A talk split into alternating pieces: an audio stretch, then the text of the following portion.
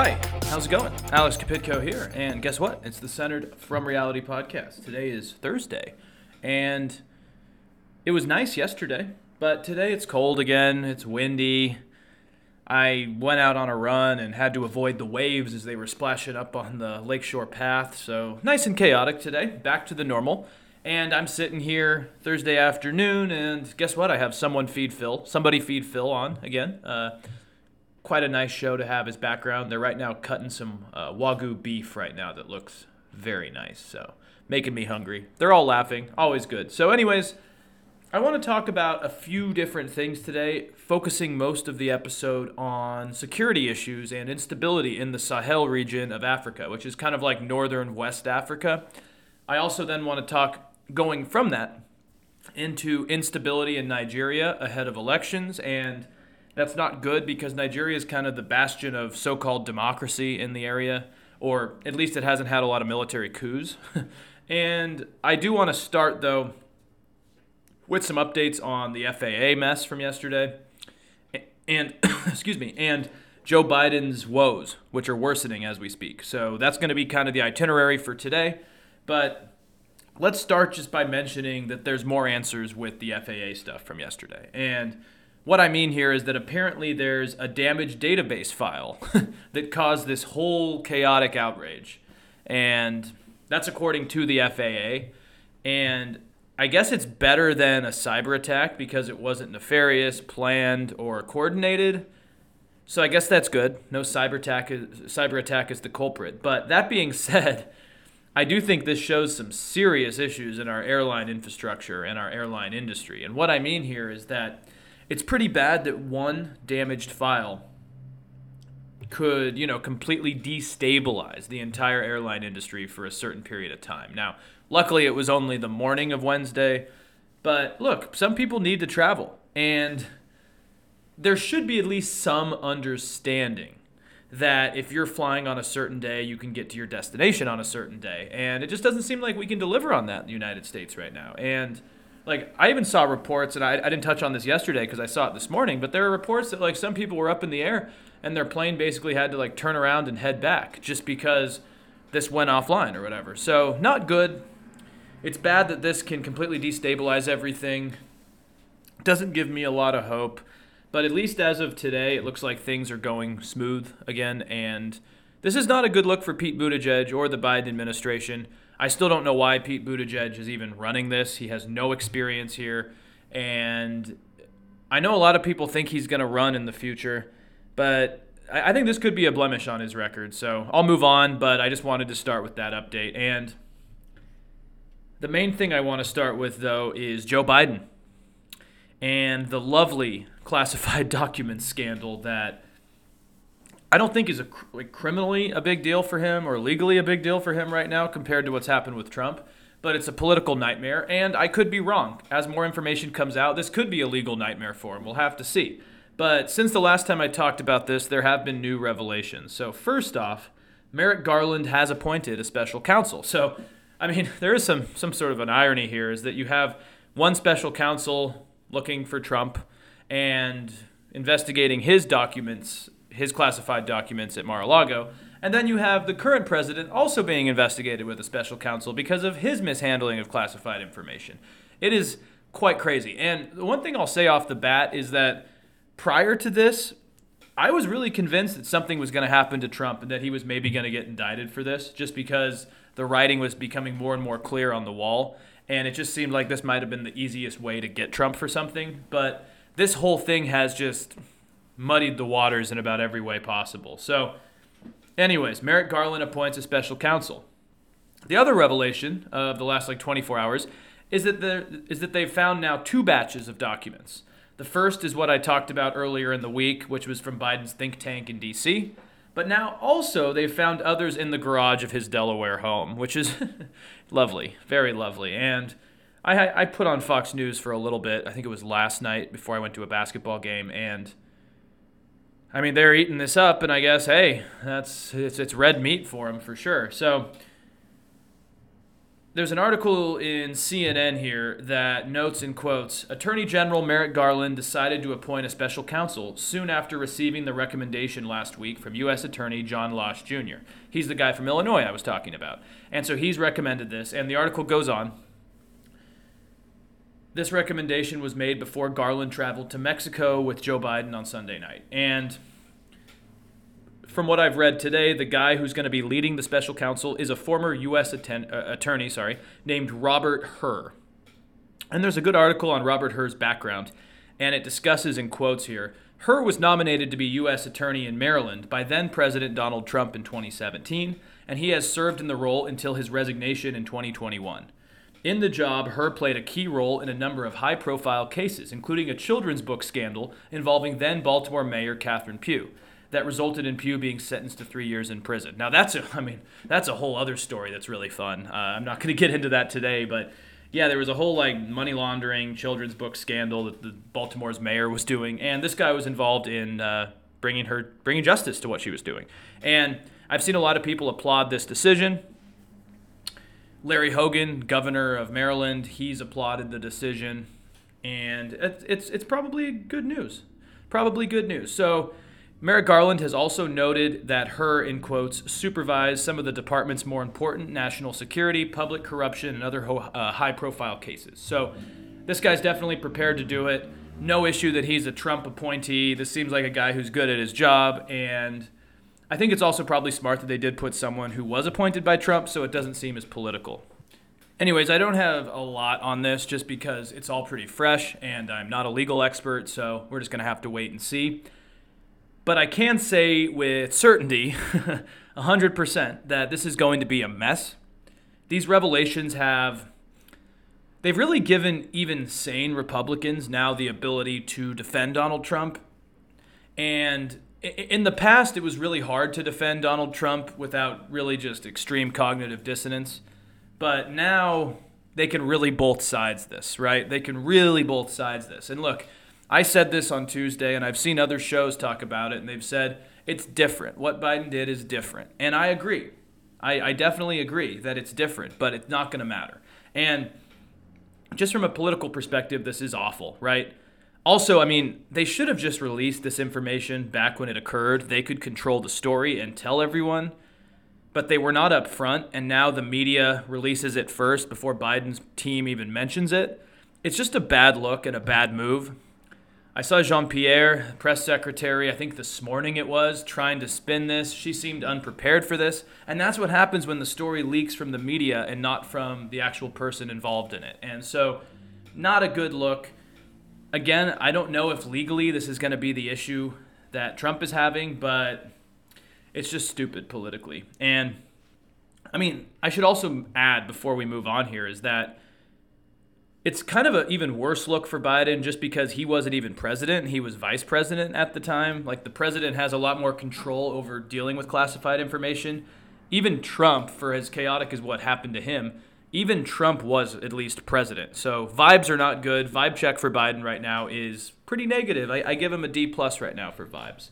Moving on, I want to move to the African continent for the rest of the episode. We're not doing as many domestic episodes in today's podcast. You know me, I kind of oscillate between them. So, anyways, a few days ago, I remember reading a pretty interesting article out of Reuters, and it discussed in quotes how Chadian security forces have foiled an attempt by a group of army officers to destabilize the country and undermine constitutional order. That didn't sound good at all, so I decided to dig in deeper because I'm, I'm always interested in kind of what is happening in that part of the world because US media just doesn't cover it that much. So, I guess this story came out of a plan that was created by a group of army officers. And Chad has been seeing a lot of chaos since 2021. And the reason it has is because the country's longtime ruler, strongman, whatever you want to call him, is a guy named Erd- sorry, Idris Deby. And he died on the battlefield in 2021. I remember reading about that going, God, usually you don't send your leader to die in battle in the modern world. But, anyways, he did. He died and his son, Muhammad Idris Deby, then seized power. And from my understanding, things over the last year or year plus since that have gotten much worse because authorities have cracked down on dissent in the recent months as demonstrators have taken to the streets and they want a transition to democratic rule. That's what happens when a long, long-time strongman dies and his son just takes power. People aren't always thrilled about that. So the country's kind of in an autocratic mess, from what I understand right now. And I think my curiosity has been spiked about all of this, or sparked, I guess would be the better way to say it, because yesterday when I went to a basketball game, my driver was a Sudanese guy, very interesting guy from Darfur. And really nice. We discussed a lot of the security issues in the area, and he he told me something interesting. He told me that he thinks Chad's military could take all of Western Africa if it wanted.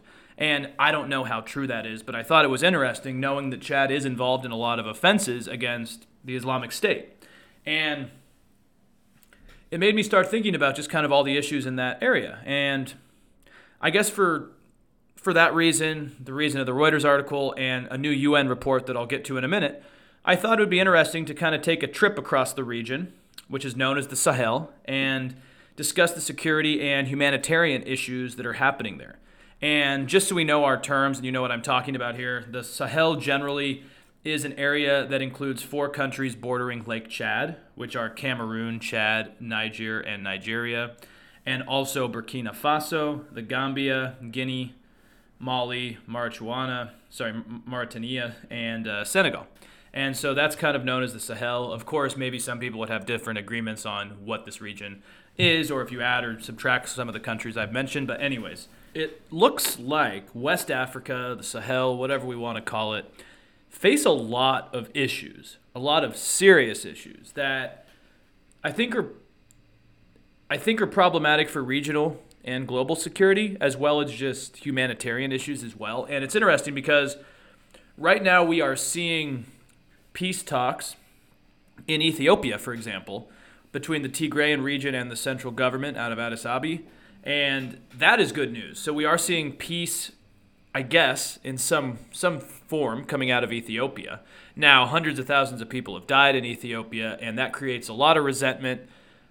I am not even going to try to pretend what happens next for that. But even though we are seeing the civil war in Tigray come to an end, we are now seeing these other issues pop up in the Sahel. And a lot of it stems from history of coups, insecurity because of jihadism, drought, hunger, and the war in Ukraine, all kind of a perfect storm here. So, The Economist writes that according to the UN, there are unprecedented security and human, uh, humanitarian challenges in the area. The UN report gives examples, and the lists include jihadists, criminal gangs, uh, and other armed groups, sometimes separatist groups, sometimes other ethnic groups, and they have forced the closure of more than 10,000 schools and 7,000 clinics in the region. So, I kind of want to go over this report and then dive into some of the examples that we're seeing because I think there's a lot of through lines in this region. And in a briefing, and I'm going to try not to butcher this name, Giovanie Biha. Now, deal with me because this person's title is actually quite long. She is the Deputy Special Representative of the Secretary General and officer in charge of the UN Office for the region. She warned that the war in Ukraine has only worsened stability in the region. She told the Council, in quotes here, despite efforts by national security forces and international partners, insecurity has again deteriorated in large parts of the region. She added, in quotes here, the central Sahel continues to face multidimensional challenges, unprecedented levels of security and humanitarian challenges, socio political instability, and these are all compounded by the impact of climate change and, f- and food insecurity, which were exacerbated by the conflict in Ukraine. Man, that's a lot of issues. Uh, and that is not good. And the UN article that discusses this briefing and summarizes it also notes here in quotes At the same time, countries along the coast of the Gulf of Guinea have also seen an increase in attacks against their territories, threatening transport routes to landlocked nations further north. And it's just a complete nightmare. And so basically, there's a lot of worries about the region and how it may be impacted in the coming years. Now, back in March, when we were seeing kind of the onset of the war in Ukraine and the chaos it was causing, I actually talked about how the grain crisis and the grain uh, shortage coming out of Ukraine could lead to serious food shortages that were only made worse by climate change. And it looks like those things are coming to fruition here. And we have to remember that Ukraine is kind of the breadbasket for the world. Russia's up there as well. And when you take both of them out of the equation right now, even though they are getting some some grain past the Black Sea, it's still not good. And climate change, as all of us are seeing, is just getting worse. It's getting more intense. And the Sahel, especially, is an area that already has climate issues, already is impacted by droughts. And now you see a, a rise in extremism mixed with this. And it's tragic, but completely predictable. Now, on a side note, China and Russia have been very involved in Africa. I mean, the Russians have given just a shit ton of arms to Africa. I think they're the biggest supplier of arms to Africa. The Chinese obviously have the Belt and Road Initiative, which I call a pay to influence scheme where they build infrastructure projects, not out of the goodness of their hearts, but because one day they're going to need something in return. And I'm curious how this impacts China. The instability is probably not what China wants to see there. I don't even know why China's still there. I, I give China a decade on the world stage before they see a lot of internal issues. But, anyways, that's a whole other thing. But the first, I think the first real issue in the Sahel are coups. It is, it is safe to say that it's an area that is just riddled with coups. And the Washington Post even has an article, I think it was from last month, it was like late December, that discusses in quotes here since 2020, there have been six successful coups in Africa. And I didn't add it in this in my notes here, but I believe there's been like another like half a dozen that have failed. So you've seen a lot of attempts. And just to name a few, there was a coup in September of 2022 in Burkina Faso, and this followed a coup in January of 2022 in Burkina Faso. Then there was another coup in Guinea in 2021, and there's also been one in Mali. We talked about the power sharing failures in Chad. But let's start with Burkina Faso. So, the Washington Post has another great article. This was from the first coup that happened in January 2022 in Burkina Faso. And the article notes Burkina Faso has one of the highest coup and mutiny rates on the continent, giving many citizens a sense of deja vu, or I guess deja coup, this week. The revolt came in the midst of the country's struggle to combat attacks by Islamic armed groups. And from my understanding here, there was a mutiny by military members in multiple bases around the country. And these coup leaders had demands that were kind of based on living standards being improved for the military, treatment being better for the military, and pay being better for the military. And from my understanding, a lot of these militaries in the Sahel, and especially in Burkina Faso, they've been fighting the Islamic State whether it's Boko Haram or other groups that are maybe affiliated with ISIL, for they've been fighting these groups for almost a decade. And the military has been losing in many circumstances, struggling, not getting the right arms or treatment. And this has caused a lot of division in society. So a lot of these coups are mainly led by a disgruntled military. And in Burkina Faso, for example, the first coup in January of last year, happened when the coup makers were basically able to capitalize on wider grievances within the entire nation's ranks, and they were able to successfully take over. And that was followed by a subsequent coup later on in 20 in late 2022 by the military as well, but for different reasons.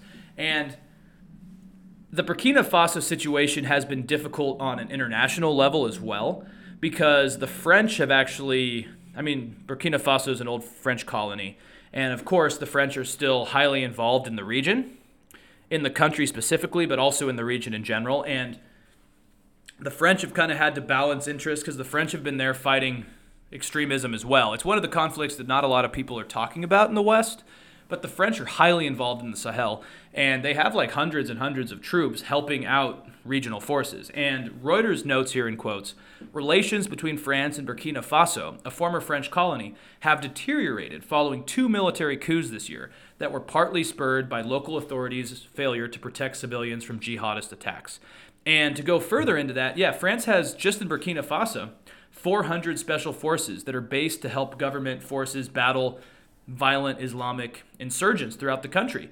And basically, this all started in Mali, I guess, over the last decade, and it spread to Chad, Mali, Sudan, Nigeria, which we'll get into later, Guinea, and I think I think if you were going to try to pinpoint the main reason why the instability is happening and why these coups keep happening, it's that there's not a lot of security in the region.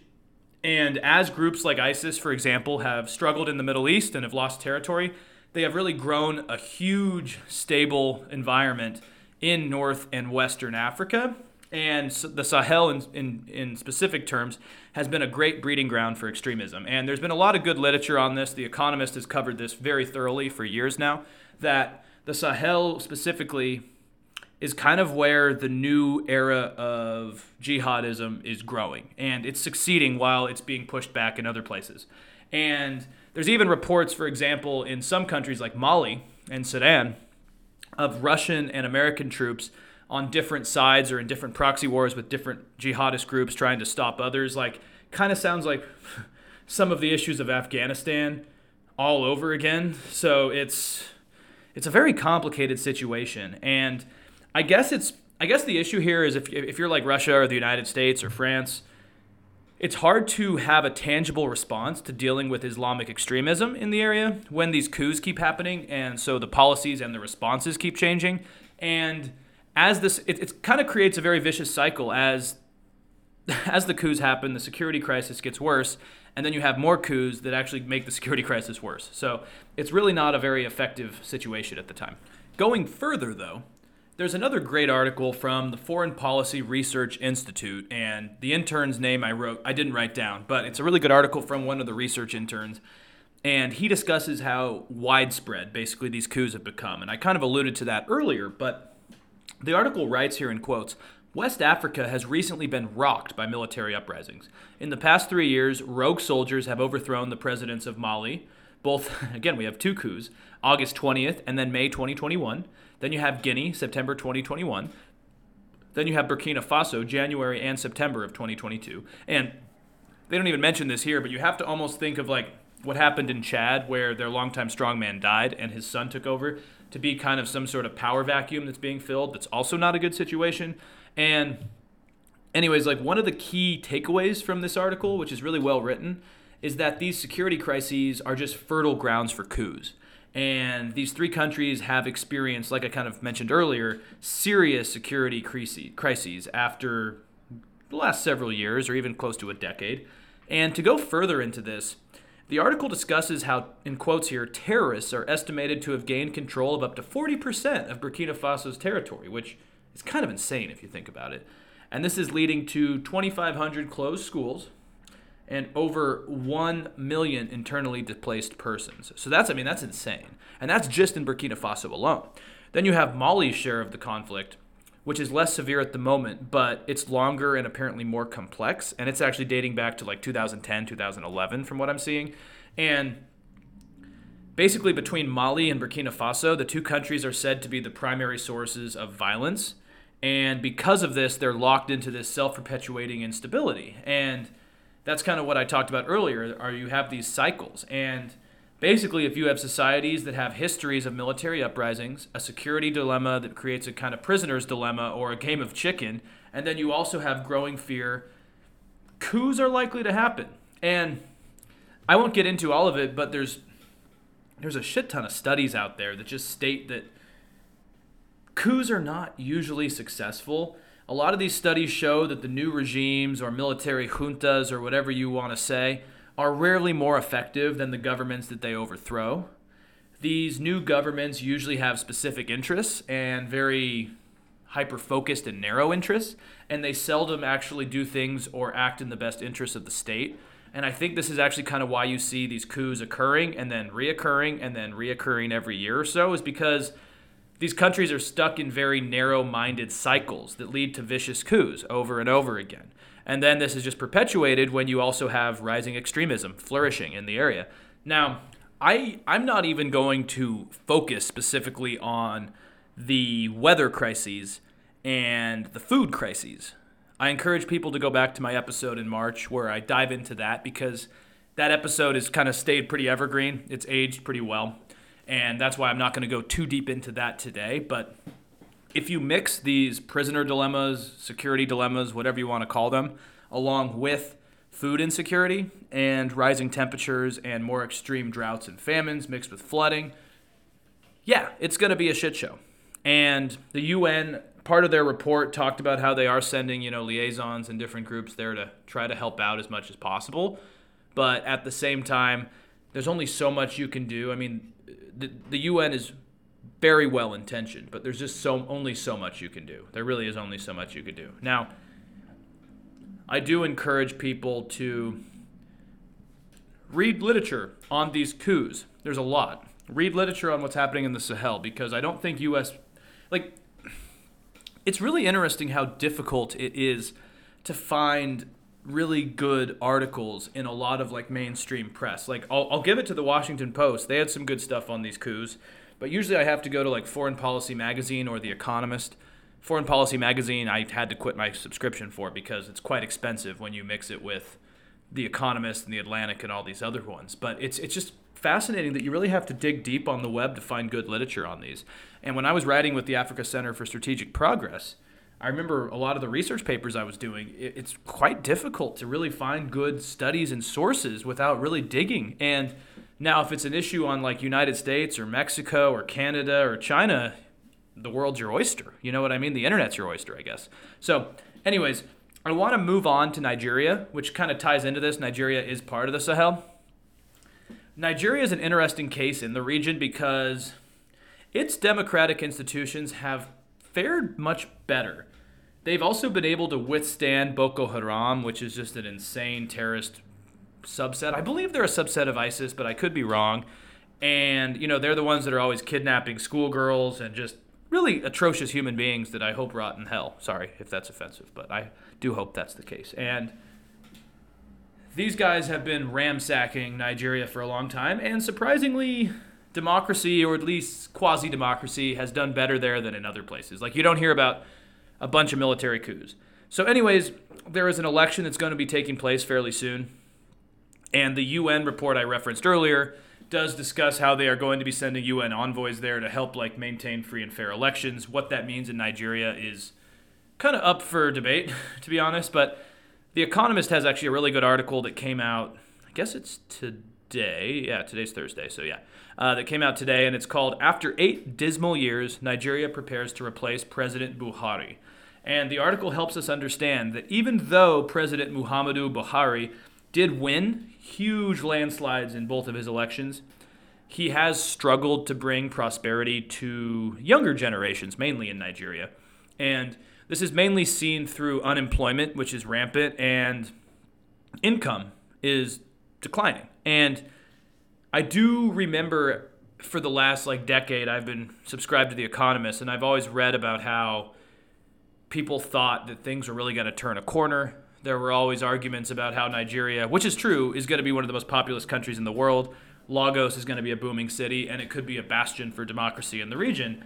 And there's always arguments that Buhari would be an agent for change, and he's done a couple good things, but unfortunately, the majority have been failures. And The Economist provides some numbers that really do show how Buhari has failed in almost every way possible. There's a good article that writes here in quotes Between 2015 and 2020, the average income per person slid from $5,400 to $4,900 a year. And of course, this is adjusted for purchasing power, inflation, etc. And the article goes on to say the share of Nigerians living on less than $1.90 a day, which had fallen from 43% to 37% in the previous five years, increased back to about 40%. And that was before COVID hit. And actually, I don't even know if this article includes numbers over the last like two years because that is difficult. Also, and this can't be neglected, is that violence there is quite extreme. Like the entire Sahel has had these issues, and Nigeria hasn't been spared. Jihadists and other rogue groups, for example, have attacked, and this is a crazy number, at least 550 of the country's 775 local government areas or counties. And apparently, just in the last year alone, over 3,000 people were kidnapped. I know in a country with tens of millions of people, that's not like the craziest number ever, but if you heard about 3,000 kidnappings in the US, well, maybe, maybe there are, I won't even go down that, but it's not a good number. And apparently, that is almost a 30 fold increase since 2016. And there's just a feeling of uncertainty there. And if you've picked up anything from my rantings on the other area, is that when you have uncertainty, it can lead to a lot of issues in the region, which, you know, could lead to political instability at least, or at the best, I guess. And from my understanding, Buhari is kind of an old military leader who, yes, he's a capitalist and yes, he somewhat supports democracy, but he also does like to command the economy. He likes that command structure that doesn't usually work if you know anything about polit- I mean political economy. And yes, he tries to command the economy even when the economy doesn't follow his orders basically. And the one example that is huge is that Nigeria is a huge oil producer. And one of the reasons a lot of people think the cost of living and income and everything have plummeted, not, sorry, cost of living has gone up, income has plummeted. People think one of the main reasons for this is because oil, oil prices have not been doing well over the last decade.